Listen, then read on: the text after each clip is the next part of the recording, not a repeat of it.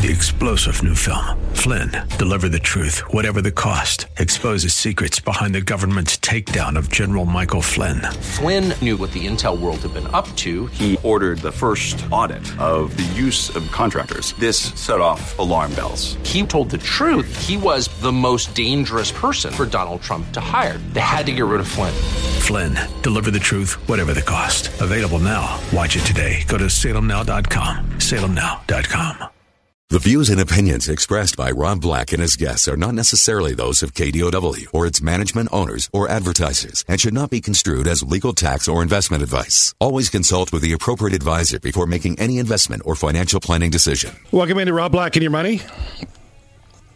Happy New Year. Rob's on vacation. I'm Tony Mendez, sitting in for Rob. And I have my uh, esteemed co-host for my show that I do on Thursday nights, Gordon Hines, with us today. Thank you. Thank you, take it. I'm going to welcome myself. Welcome in, everybody. This call-in show, eight hundred, five one six, one two two zero, eight hundred, five one six, one two two zero. And we are live. I want to stress that. Um, yeah, and Rob's on vacation. Uh, he started two thousand nineteen off with a bang, I suppose. Uh, you know, twenty eighteen's in the books. Uh, not quite what many expected how the year ended. Uh, stock market, you know, it's always fun to watch what's going on. There's a lot of volatility. Kind of caught me off guard a little bit, Gordon, um, but not as much as mortgage rates. Mortgage rates dipped at the end of the year. Uh, the ten-year yield's almost where we started at the beginning of two thousand eighteen and ended about the same as in two thousand nineteen starts. Uh, today, there's a little bit pickup. Right now, the Dow is up six hundred forty-nine points, and the yields rebounded a little bit as well, uh, meaning that yesterday was one of the lowest yields that we've seen, which meant mortgage rates were some of the lowest rates we've seen in several months. Um, you know, twenty nineteen is that's going to be one of the themes in two thousand nineteen that we're going to follow quite quite closely is what is going to happen with interest rates. What are your thoughts about what rates will do in two thousand nineteen? Let's just get that out of the way. Well, as we, as we figured out, two thousand eighteen, a lot of volatility we ended in. I went back and looked at the charts from two thousand, the beginning of two thousand eighteen. We started off with a bang, so we ended up... Yeah, it was about four percent we started at. Yeah, a lot of volatility. So uh, if I was to do a reverse psychology, since we're starting off the year uh, on a roller coaster, like we have rates going up and down, maybe at the end of the year, two thousand nineteen, we'll be flourishing. Uh, but I don't see much happening as far as rates are concerned. The Feds have announced that they will make, I think, two rate increases scheduled, I should say, for this year, uh, and and those things are subject to change depending on the economy, depending on what's going on in other parts of the world, what's going on in the world market. So nothing is kind of etched in stone. Um, I see. If you, we were talking about this yesterday on our show, that um, rates, even though we had six increases within the last eighteen months, rates are still relatively low. We're still averaging four and a half on a thirty-year fix, around four percent on a fifteen-year fix, which is actually quite low considering that we've had those those Fed increases. So it might not reflect on a mortgage loan, but other loans have been reflected. Car loans, insurance yeah. cards. I mean, we're going to talk about that too, about how how people are looking at real estate as a you know a lower, a cheaper asset right now. It's also appreciating. Cheaper meaning it's less expensive to to own, uh, especially with interest rates. Meanwhile, they're seeing car loan rates go up, credit card rates go up, other kind of rates go up. We're looking at student loans right now hitting another high, uh, and you're looking at all this debt. And, and one of the themes I think we'll see through two thousand nineteen when we see those ebbs and flows of the mortgage rates, that volatility, and those what I call buying opportunities, we're going to see some people taking some cash out, and they and they're going to start wondering whether or not that equity line makes sense. Right now, two thousand seventeen was uh, another recent peak in equity line originations. Uh, you can go back to two thousand five, six, and seven, and then you saw those all reset somewhere around two thousand sixteen, seventeen, and eighteen. Yet people are still getting right back into that, and they're second guessing whether or not they should. Um, but they're so easy to get. They're so heavily promoted, Gordon, that uh, when you when you sit there and you go, I'm, I'm going to take some cash out, you really have to start thinking twice of whether or not you're going to do a refinance and take some cash out, possibly pay off some other debt, make it more affordable, fix in the rate as long as you can. Look at that aggregate rate, maybe re-amortize. And this is some stuff that this is, a, again, I think a theme going through two thousand nineteen as people start trying to manage their mortgage and their debt. Well, as we always talk, uh, our, our business is actually not monitored by rates. In, in, in our opinion, it's, it's managed by the different products that are available as financial tools to help you balance your budget. One of the things that has happened in two thousand nineteen two thousand eighteen. Lenders, big banks, you walk into a bank, they're offering these equity lines. It's very easy to get. Keep in mind, they're not real estate loans. They're actually consumer loans. Uh, there's no appraisal a lot of times. There's actually very little that needs to be done. Um, basically, you get a copy of your mortgage statement, and they give an assessment of what the automatic value is, and they give you an equity line, and five or six or seven days later down the line, you're signing loan docs. Now you have an equity line, but it requires management. And a lot of times people mismanage those funds because they think it's like free money, but it's actually a very, very important tool to manage. Equity lines are great if they're properly managed and properly uh, administered. So as the market changes, you'll see a lot more products come on the market. We see a lot of non-Q M products and Q M products that have come on the marketplace because as rates go up, in order to keep volume going, they add different trinkets to our market. One of the reasons for the expected growth in home equity borrowing is the fact that household home equity, currently nearing fifteen trillion dollars, has surpassed its prior housing bubble peak in two thousand six, which was over a trillion. So we've gained another five hundred million dollars in equity uh, around the United States, and people want to access that. Uh, meanwhile, they've run up a lot of debt. So this is one of those themes that we're going to see through two thousand nineteen. You know, we highly recommend that people are looking at transactions to, you know, I think that's what, what really two thousand eighteen and two thousand nineteen will be all about is like, how do I fit into real estate? You know, I, I looked at my real estate recently and, and I was like, okay, I'm making this much money here. I'm making okay money over here. I'm trying to pay this ho- house off by this amount of time so I can have this kind of cash flow. And then you start going, well, maybe I refinance cash out, pay off some other debt over here, or buy another property, or consolidate properties. A lot of people still um, are trying to f- are figuring out what a ten thirty-one exchange is and whether or not, you know, consolidating uh, their properties or expanding their properties, and you know, trying to defer those taxes. So there's two thousand nineteen is going to be, you know, finishing out some of the shuffling, and I hope by the end of the year we're going to figure out what the Fed re- is really going to do, and uh, without the, you know, kind of fluff and confusion that they're really giving us. Some of the other themes that I think through two thousand nineteen will give us in real estate. Uh, we know the stock market's going to have some volatility. We know that this, the Fed is going to do their, their thing with rates. I mean, we, we saw some great employment numbers this morning, three point nine percent uh, unemployment. This, the economy's strong. But I, what's what's interesting, too, is there's still a big demand for uh, for properties. I think we're going to see more inventory um, hit the market. We're going to see uh, a little bit more sales, but not much. But w- one of the big things we're going to see this year, in my opinion, is mid-sized cities are going to start, uh, are going to really pick up. We looked around the nation and saw some of the ten cities in the United States that are looking at, that are poised to to rule in two thousand nineteen. Places, small places like Lakeland, Florida, Grand Rapids, El Paso, uh, Chattanooga, Phoenix, Bridgeport, Connecticut, Las Vegas. Las Vegas is is seeing some massive returns. Sales aren't doing too great right now, but their predicted growth is over eight percent. Boise City, Miami, Boston. Um, and then you throw in places like Austin, one of the big stories, of course, Apple, you know, and Austin, and a big, there's going to be a big boom. Then you have Northern Virginia where Amazon's moving. You see some of these, um, you know, suburbs really doing well. I think the theme in two thousand nineteen will be, where is everybody moving? Where are the jobs moving? And where's the best real estate uh, transactions? That's, that's going to be a big theme that I've follow. Well, jobs are very, very important to, to regions as far as employment is concerned. Cities that have good op, um, job opportunities always see, you see real estate values always tend to rise because people, especially in high-paying jobs, in our tech industry, for example, where the, where the market always comes and goes, I think you have to look at where where the market going to go from here in two thousand nineteen. And we look at the job situation, regional jobs.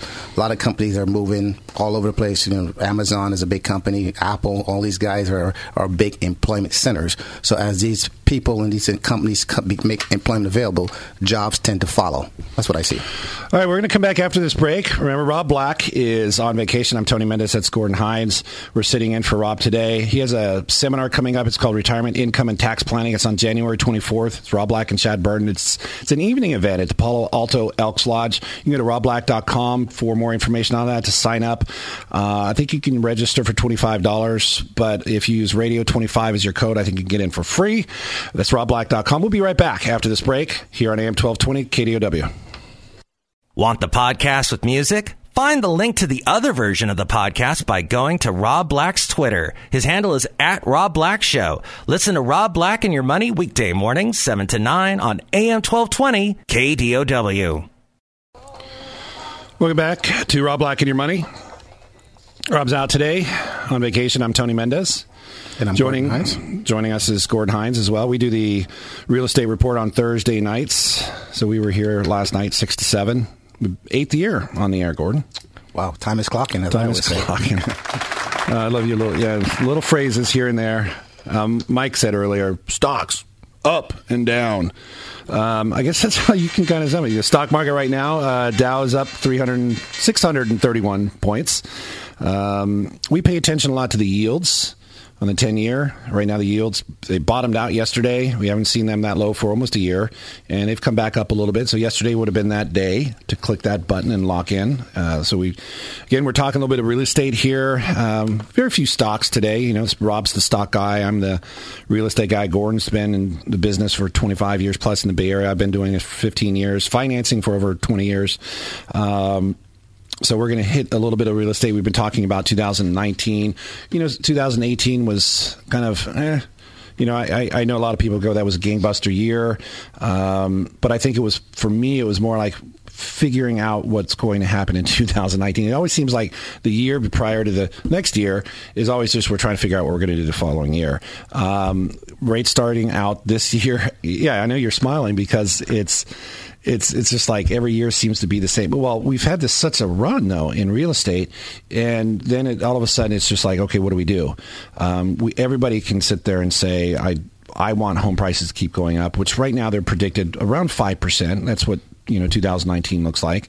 Uh, a lot of that has to do with the continued below average, historical average, that is, interest rates, the lack of inventory, the lack of home builders that are concentrating on single-family homes, and they're they're looking at problems between, you know, everything from supply lines to construction workers. Construction workers are in high demand right now. If if, if you were looking for a job almost anywhere, you could move anywhere in the United States in construction.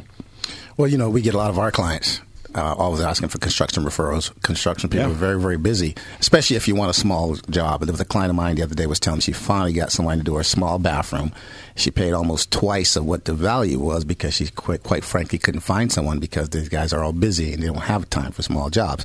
But you mentioned earlier that two thousand eighteen was a gangbuster year, but it depends on what side of the fence you're sitting on. If you're a seller, yes, great. If you're a buyer, you probably don't feel the same, same opinion simply because you felt that you had to really extend yourself as far as trying to obtain that property. But if you're a seller, you're sitting back, you're just kicking back. Five, six offers came in all over asking. That was the theme as far as real estate is concerned. I think that isn't going to see it. That's going to be a little bit more challenged this This year, but for the most part, we'll see more inventory in the market this year, two thousand nineteen.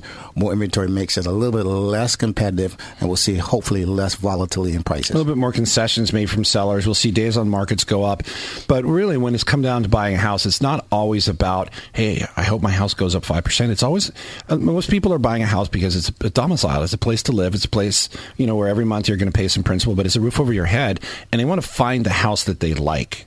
Okay, um, we had a client over in in uh, San Mateo County, and uh, earlier in the year, he just was getting frustrated. There was only like one or two houses that he could choose from, but as the year progressed, a little bit more properties come on the market. He had more choices, and he ended up flipping around like three or four properties and ended up finding the right property. That's what I think two thousand nineteen will offer with more inventory, is people will have choices. As opposed to, okay, that house is pink, I don't like that kitchen, or I don't like the where the garage or the garage is too small, there's not enough storage. Um, the, you know, the number one, the number one uh, fact buying factor for pe- repeat buyers is the laundry room, believe it or not, and doesn't have a laundry room or a big enough laundry room. So there's so these are the things that I think more inventory is going to offer uh, going into two thousand nineteen. We've talked about mid-sized cities as some of th- some of the things we're going to see uh, improving throughout the year of two thousand nineteen. Mortgage rates expected to be a little bit higher. The Fed expected to have two more rate hikes this year, although that's kind of up in the air. We're seeing more and more uh, uh, news stories about how the the, the people are predicting the Fed to kind of ease off a little bit, reevaluate. They've they've always said that they that it's not a prediction. It's it's something that they can do, or it's a prediction, but it's something that they can change at any a drop of the the hat. Um, we've talked about builders, in, you know, not concentrating on single family homes. They're concentrating on rents. Rents are still high, and they're projected to grow in some cities, but projected to come down in others. So, as a builder, or maybe an investor that's working with a builder, what would you rather build? Would you rather build a, a multifamily unit on an, on half an acre, or would you rather build two homes? Um, I think that's some of the mentality, especially in the urban or even the suburbs. Oh, there's a lot of demand, especially if you look around all the major cities. Oakland, for example, I think on every free every corner where there was a free space of land, you're seeing multifamily developments going up. Some of them are condominium complexes, and a lot of them are straight, far out, flat out rentals, especially if they're close to public transportation. As our economy changes, our lifestyle has changed. One of the big things that you mentioned earlier about houses is pet-friendly communities. I was just reading an article the other day. Pet-friendly communities are very, very important to young people. Everybody wants a pet, and they want to go in a place that are pet-friendly, pet parks, all kinds of things. That's a big thing as far as young buyers. Our community is pet-friendly. Yeah, and ultimately, the type of housing that's being built is, you know, making that single-family property, that single-family residence, that house, a little bit more valuable, a little bit more desirable. And I can see two thousand nineteen um, offering people that have, have that right location with that, you know, the the right, that single-family house doing very well and in high demand, especially in a place like the Bay Area where just building is just tough. I mean, there's, you know, the the new buildings that we hear Uh, as far as single-family communities are farther out. You know, they're, it, it adds to your commute. It adds to your, your expenses. Uh, the prices aren't getting any cheaper. And uh, is it worth going out that far to buy a house, or you can just buy a, a townhouse or a condo a little bit closer? Um, you, home equity loans. We talked about that. The U S is hitting a new high with equity in their homes at fifteen trillion dollars. Yet refinance activity is actually pulling back. Uh, we're seeing more cash-out transactions, something that we talk about all the time on our show is, you know, some of the, the reasons why people would do a refinance. You know, we saw rates hit a little bit highs of last year. We we haven't seen in like eight years, um, over five percent. Now they've dipped back down. Freddie Mac has the thirty-year fix about four point five one percent. Um, of course, your credit score and equity make a difference on whether or not you're higher or lower than that. But um, it, it presents an opportunity for people to look and, and see if maybe paying off some higher credit card debt. You know, remember that every time the Fed increases rates, and they have what? Eight, how many times? Six. Is it six times in the last eighteen months? Right. And that translates into higher credit card. I, I just got an Amazon card, and I looked at the rate. I was like twelve point nine nine percent. Oh my gosh! Why didn't I just have an equity line, or why didn't I just refinance and pay this off? But we wanted people with twenty five thousand dollars in credit card debt. That payment on that credit card is, for every dollar that you have in a credit card, is uh, about thirty to forty cents in a, in a mortgage. So you can save on a monthly basis a significant amount. So a one hundred dollars payment turns into a thirty dollars payment. You can figure out the math if you have higher payments. So I think two thousand nineteen will show a lot of people figure out if they should be re-amortizing, taking a slightly higher rate. Because remember, a lot of people, Gordon, they got those rates in the threes. Yeah. And that's the struggle to say, oh, you know, I can get an equity line. I can pay interest only for a few years, and, you know, and I can pay this back slowly, or maybe get that cash out refinance. So we look at all of these types of things. Um, Rob's on vacation, but that still doesn't mean he's not working. He has a seminar coming up on January twenty-fourth. This is at the Palo Alto Elks Lodge. So retirement, income, and tax planning. Chad Burden will be there as well. Check it out on rob black dot com. It's twenty-five dollars res- registration, but I believe if you use radio twenty-five as your code, you can get in for free. Uh, check Rob Black out at rob black dot com. We'll come back after this break. This is Tony Mendez sitting in for Rob Black on Rob Black and Your Money. We'll be right back. Catch Rob Black and Rob Black and Your Money live on the Bay Area airwaves, weekday mornings from seven to nine on A M twelve twenty K D O W, and streaming live on the K D O W radio app or K D O W dot biz. And don't forget the weeknight replay at seven. Welcome back into Rob Black and Your Money. Rob is out on vacation. I'm Tony Mendez sitting in. We have our guest, Gordon Hines. He's co-host on the Real Estate Report with me on Thursday nights. And we were talking a little bit about real estate, as uh, a lot of people out there have been accustomed to on Fridays. Um, so we were talking a little bit about two thousand nineteen and some of the, you know, expectations of, you know, how it plays into, you know, what we saw in two thousand eighteen. two thousand nineteen is going to be interesting, Gordon. And with inter- we don't know what interest rates going to end up. We thought interest rates would going to end up much higher by the end of two thousand eighteen, yet we ended the year close to where we started. As far as the yields are concerned, we're still about a half a point off of where we started mortgage rates at the beginning of two thousand eighteen, but four point five one percent according to Freddie Mac Weekly Survey. Um, I expect that maybe to dip a little bit, but the yields are a little bit up today. The Dow is up six hundred seven right now. NASDAQ's up two hundred thirty-two, so we're seeing a little rebound from what we saw yesterday. Apple's picking up a little bit. I think Apple is up um, about three point nine percent, about five dollars and fifty-six cents. So Apple's interesting, you know. Um, you know, even though Rob's the stock guy, I'm the real estate guy. I've been doing this for about fifteen years. You know, as a Bay Area resident, I find it kind of interesting to watch Apple. Uh, they took it on the chin, kind of like the forty-niners, right? um, couple analysts from... Uh, commented on Apple. The iPhone has an issue with pricey uh, elasticity, especially in China, resulting in market share loss. Several years of uncompelling new features caught up to the company. Another said macro weakness can cause replacement demand to fall off quickly, which is what we are seeing in China. Issues are macro more than the share loss due to nationalism in China. So right now the stock is trading up, like I said, about three point nine percent after a rough day yesterday, almost down ten percent.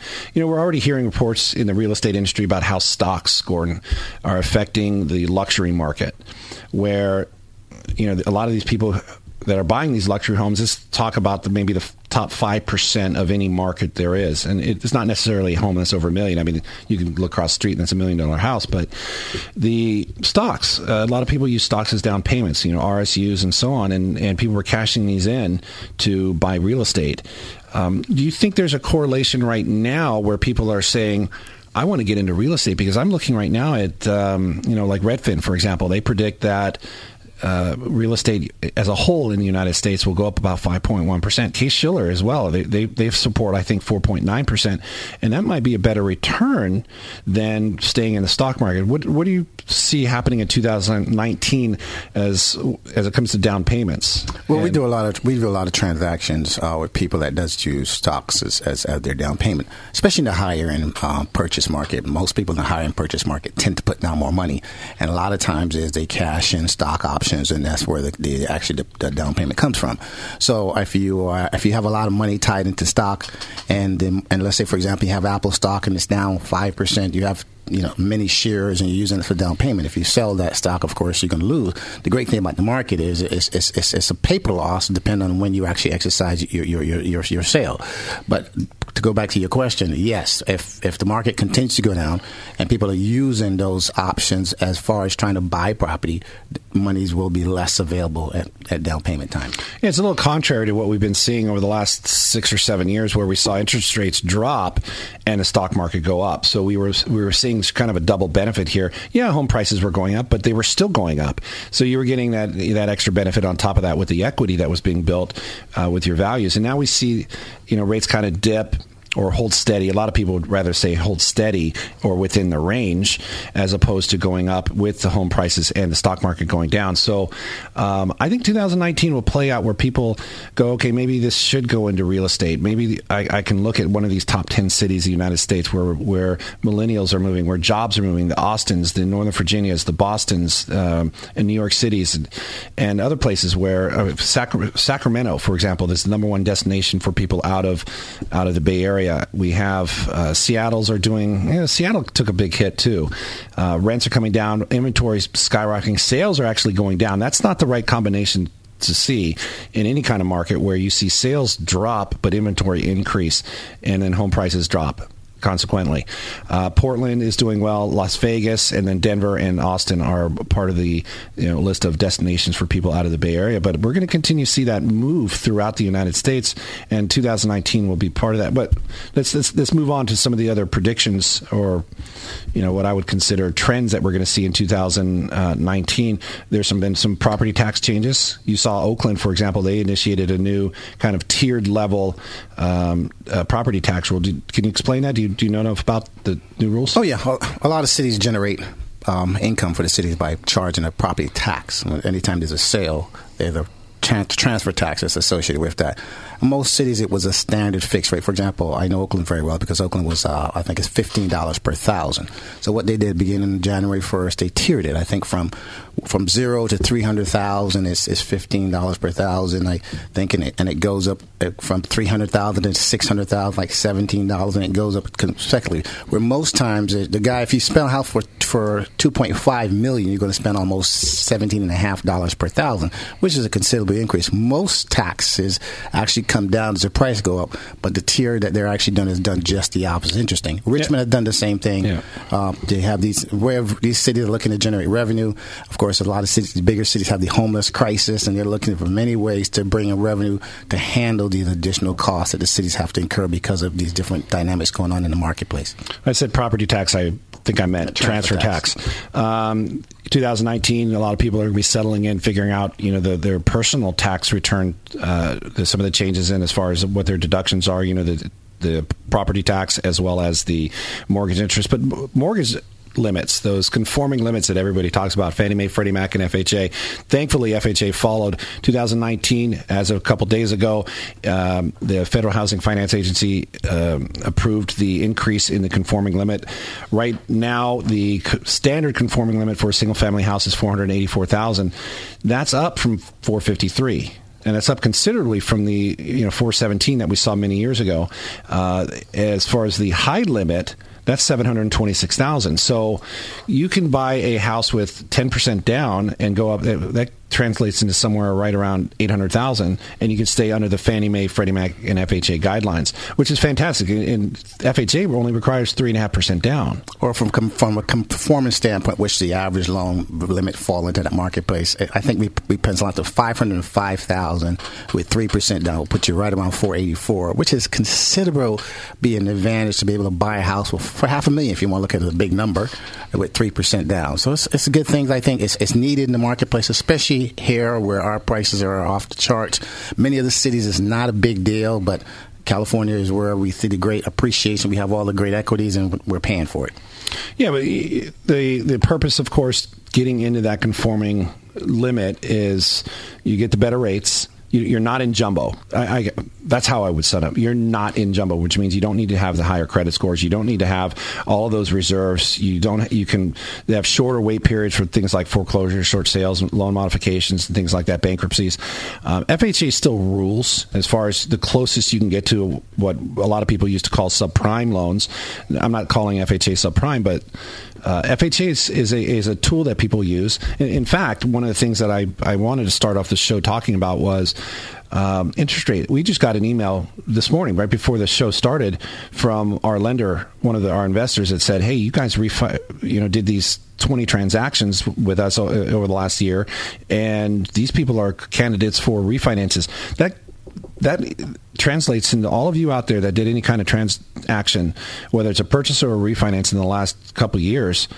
There's a possibility that these lower interest rates can offer you some sort of of relief or, or or a way to drop your payments. Well, the cheapest money anybody can borrow in our economy is on your home. Um, it's the most stable. It's the cheapest cost going in. Um, for a lot of us, our home is our biggest investment. There are a lot of different opportunities that take your money from your home. Once again, it's an asset, but it has to be managed. Uh, la- last couple of weeks, we, we get a lot of people that have that refinanced two, three, four years ago and have low rates under four percent on a fixed rate, thirty-year fix. Now they're looking to take cash out because there's a need for cash out, not because they want an increase in rate, but the rates are slightly higher. But as long as the, the benefit outweighs the cost, and it's a very viable transaction, why be locked in at three point five percent and need money and go get a credit card loan or these kind of rates at ten, fifteen percent? Yeah. You're shooting yourself in the foot. Better take it on your house because it's the cheapest money you can get.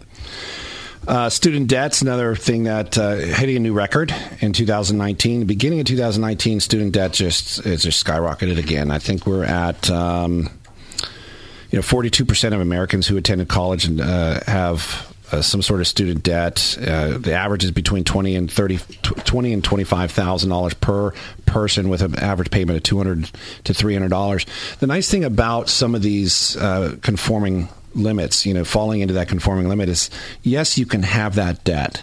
And it's all about the payment that goes along with it. A lot of people don't know that. They go, oh, should I pay this debt off? Well, if it's a low payment, you might want to consider just keeping that payment and then, you know, saving your cash somewhere else for a down payment and then qualifying at, at some of these higher debt ratios. A lot of people are, think that forty-three percent of debt ratio is, is the limit. Now, it's recommended that you stay below that, but that doesn't necessarily mean that you have to stay below uh, forty-three percent. I've, I've seen F H A go over fifty percent.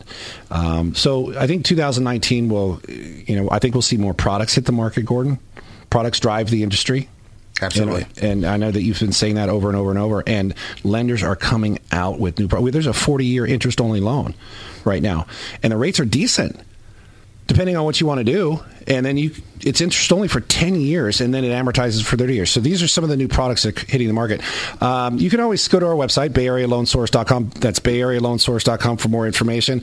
I'm sitting in. I'm Tony Mendez for Rob Black. He is on vacation. Don't forget about his seminar that's coming up on January twenty-fourth. It's the Retirement Income and Tax Planting, Planning Seminar. It's in Palo Alto Elks Lodge. That's an evening event. You can go to rob black dot com to sign up. We'll come back after this break. I'm Tony Mendez sitting in for Rob Black on A M twelve twenty K D O W. This is Rob Black and your money.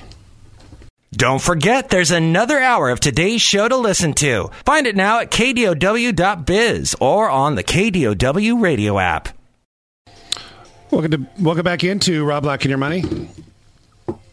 Rob is on vacation. I'm Tony Mendez sitting in for Rob Black. Gordon Hines has joined me. He's my co-host on the Real Estate Report, which we do on Thursday nights, eighth year on the air on that show. Yeah, we haven't left the studio since last night. yeah, we've been here all night. um, feels that way sometimes, doesn't it? Absolutely. Uh, if you want to call the show, eight hundred, five one six, one two two zero, eight hundred, five one six, one two two zero. The Dow is up six hundred twenty-seven points, kind of a rebound from yesterday. That also includes the yields on the ten-year. That yield kind of is the underlying index behind mortgage rates. And mortgage rates kind of dipped down about four point five one percent, according to Freddie Mac Weekly Survey. I think that's going to be one of, continue to be one of the driving forces behind real estate. Inventory, the lack of, that is, has been the other driving force, as well as, um, you know, good incomes. Uh, we've seen incomes go up. We just saw some of the jobs reports this morning. Uh, unemployment's at three point nine percent. The Bay Area, I think, is at four point one. I'd have to double check that, but it's the lowest in the state. Some of the counties are a little bit lower around here, but overall it's about four point one. So we're seeing great jobs. The Bay Area continues to bring in huge, huge amounts of high paying jobs. I think the starting salary for a anybody in the tech business, I T, would be about one hundred seventeen thousand. Um, one of the reasons why we saw Seattle boom for a while is because the salary wasn't much lower for a starting tech person, but their home prices were about half the median price here in the Bay Area. And you're like, if I want to buy a house, I want to move to where I can afford it. A lot of companies are doing the same thing. Google's done it. Amazon's doing it. Apple just announced that they're going to add thousands of jobs to Austin. Austin's a very interesting place. Texas in general, I think we're seeing a lot of people looking at places like San Antonio, El Paso, uh, not El Paso, um, Austin and uh, the, Houston and a lot of the other cities in, in Texas, because there are a, an abundance of housing and it's a, it's a lot more affordable. I know, Gordon, you you had a opportunity to go down to Vegas for a while for um, a visit to your brother, right? Yeah. And you saw some of the housing out there. You see some of these other cities that have, you know, just the ability to build, build and build, and there's just an abundance of houses. A lot of people look at it like, well, how does my house ever appreciate when there's just so much inventory to choose from? Um, but it's not just that. It's more of a normalized market as well. You can have a little bit higher expectations. Higher expectations, meaning you can actually predict a little bit better of what's going to happen with your real estate, right? Well, the same thing, one of the things you mentioned earlier, which is important, uh, you, you mentioned Seattle, for example, um, prices, um, and, and salaries are high, housing values were low. It's just a matter of time before the balance sets in, which has actually happened.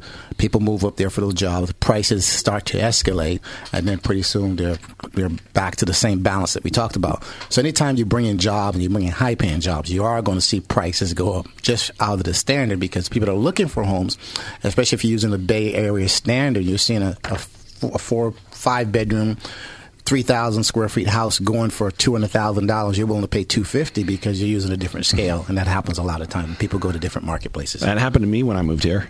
Well, you, uh, you probably when I moved here, I was like, oh, my goodness, that house is six hundred thousand dollars. Back then, of course, six hundred thousand dollars was, you know, a lot of money. It, it seemed like a lot of money. But you know what was interesting about um, that, that time, say two thousand five, was that the products there actually – I would have qualified, and and a lot of people did the same thing. So one of the things, I, you know, that, that whole normalized market, I'd like to say the Bay Area is, is a little bit easier to predict what's going to happen than most of the other places like Seattle and so on, where you have uh, this huge influx of people coming in for jobs and in and out, because we don't like selling our houses. The Bay Area leads the nation in two very interesting categories. One, they have the most qualified people, owners, to um, that can sell their house and and make money. That is, they're not going to go negative. And two, we have the out of the most amount of people we have to sell, we have the least amount of people selling. And they lead the nation in that. Well, that's that's great stability. Anytime you have long-term ownership of anything, that's what real estate is actually. It's a long-term investment. Like sometimes we get short-sighted because you can buy something today and make money tomorrow. But the overall complexity of real estate has been long-term. That's the reason why the benchmark for our business and, and loan business is a thirty-year fix, because they, they're all synonymous with each other. I, I mean, I like the thirty-year fix. Um, something that we, we in, on that note is the ARMs. ARMs are picking up a little bit. They, they're still very suppressed compared to what they were back in two thousand six and seven, where almost sixty percent of people buying homes were using ARMs, adjustable rate mortgages. Today, that's down to about nine percent. Expecting to go up a little bit, like one or two percent, but not nearly what it was like back then. But there's still a use for ARMs. And if you are considering one, why would you be considering one? The rate's lower. Two, you might be in your property for five or seven years. Why would you get a thirty-year fixed? Uh, a lot of people, though, like turning their properties into rentals, but still you could do that down the road. You could get that thirty-year fix down the road and pay and have a little bit more cash flow during that period of time. So it, ARM usage is going to come up a little bit. I know that some of your properties, you have ARMs, right? I mean, the whole theory here is that the interest rate may be fluctuating, but if if the economy is better, the rate will go up, but that also means you're making more money. If it goes down, your rate will go down, you're making less money, but your payment's lower. Absolutely. I mean, ARMs are very, very important, too. Most people don't realize if you have an ARM at four percent versus a thirty-year fix at four point five percent for five years, that's a considerable equitable difference that you can pay down in principal just off of that difference. Or put it in your pocket. Payments. A lot of times people don't look at that, but but we came out of a historic classic thirty-year fixed rate lows, so the, the general consensus at that time was a thirty-year fix. Now as rates begin to go up, the ARM becomes very, very important because it could be the difference between qualifying and not qualifying. Yeah, that's uh, uh, an important thing too. And I've, I've always had this kind of philosophy that one of my incomes in the household should be able to qualify for a home loan. Now, I, I, I know a lot of people are out there like, it's kind of crazy, but I, we're, we've seen several transactions where this, you know, this one of the spouses or partners loses their job right in the middle of the transaction, um, and then they don't qualify all of a sudden. What happens if you buy the house with dual income and then you lose one of the incomes? How does that happen? So I think that that's the philosophy I've always always had, some sort of contingency plan there, you know, or that exit strategy. Well, we always talk about that. Exit strategy is very, very important. Anytime you do anything, you have to have an exit strategy. You're welcome to shoot us an email. Um, I'm Tony Mendez. You can email me, Tony at bay area loan source dot com. That's Tony at bay area loan source dot com. Our website, of course, is bay area loan source dot com. Don't forget about Rob Black's seminar coming up. It's the Retirement Income and Tax Planning Seminar on January twenty-fourth at the Palo Alto Elks Lodge. It's an evening event. You can register at rob black dot com. That's rob black dot com. Hope everybody is uh, enjoying the beginning of two thousand nineteen. Stick with your resolutions, and we'll see you the next time here on A M twelve twenty K D O W. Three-star General Michael J. Flynn, head of the Pentagon Intelligence Agency, knew all the government's dirty secrets. He was one of the most respected generals in the military. Flynn knew what the intel world had been up to. He understood its funding. He ordered the first audit of the use of contractors. This set off alarm bells. The explosive new documentary, Flynn, Deliver the Truth, Whatever the Cost, and covers the facts behind this scandal. Flynn told the truth. He was the most dangerous person for Donald Trump to hire. I find out the worst enemy that I'm going to face in my life is right here in America. They took my assessment and they wanted me to change it. And I was like, I'm not changing it. They had to get rid of Flynn. With in-depth interviews, archival footage, and never-before-seen personal records of the man behind the headlines. I just felt like I was drowning. Flynn, Deliver the Truth, Whatever the Cost. Available now. Watch it today. Go to salem now dot com. salem now dot com.